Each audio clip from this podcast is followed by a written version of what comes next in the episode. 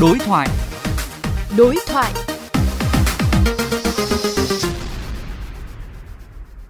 Thưa quý vị, theo dự báo của Tổng công ty Điện lực thành phố Hà Nội, nhu cầu sử dụng điện của khách hàng trên địa bàn sẽ tăng từ 12 đến 15% trong các đợt cao điểm nắng nóng hè 2021. Đối thoại với phóng viên Xuân Tú về công tác đảm bảo cung ứng điện an toàn hiệu quả cho người dân, ông ông Ngọc Long, Phó Giám đốc Trung tâm Điều độ Hệ thống Điện thành phố Hà Nội chia sẻ.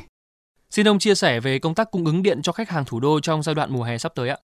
Đối với Hà Nội thì à, cái việc này chúng tôi chuẩn bị thì công tác chuẩn bị cho cái việc cấp điện mùa hè rất là sớm. Chuẩn bị cho công tác cho 2021 thì ngay sau khi kết thúc mùa hè 2020 thì chúng tôi cũng đã tính toán cái kịch bản cái phương thức cấp điện cho 2021, đưa ra những cái đề nghị cảnh báo cho những cái khu vực nhiều khả năng sẽ phải mang tải cao để đôn đốc các công trình đầu tư xây dựng vào đúng tiến độ để đáp ứng được cái việc cung cấp điện cho nhân dân trên thủ đô.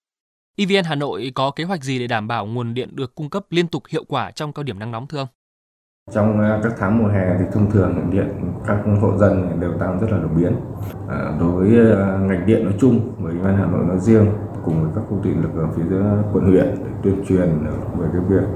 cảnh báo cho người dân sử dụng điện tiết kiệm và hiệu quả, hợp lý, triển khai cái ờ, chiến dịch tuyên truyền sâu rộng, đặc biệt là tầng lớp trẻ tại các trường tiểu học, trung học tuyên truyền về cách sử dụng điện làm sao cho nó tiết kiệm hiệu quả cũng như là an toàn tại chính ngôi nhà của mình đối với ờ, người dân thì dùng những cái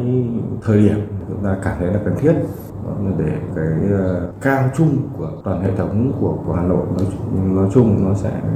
đảm bảo an toàn hơn. Xin cảm ơn ông.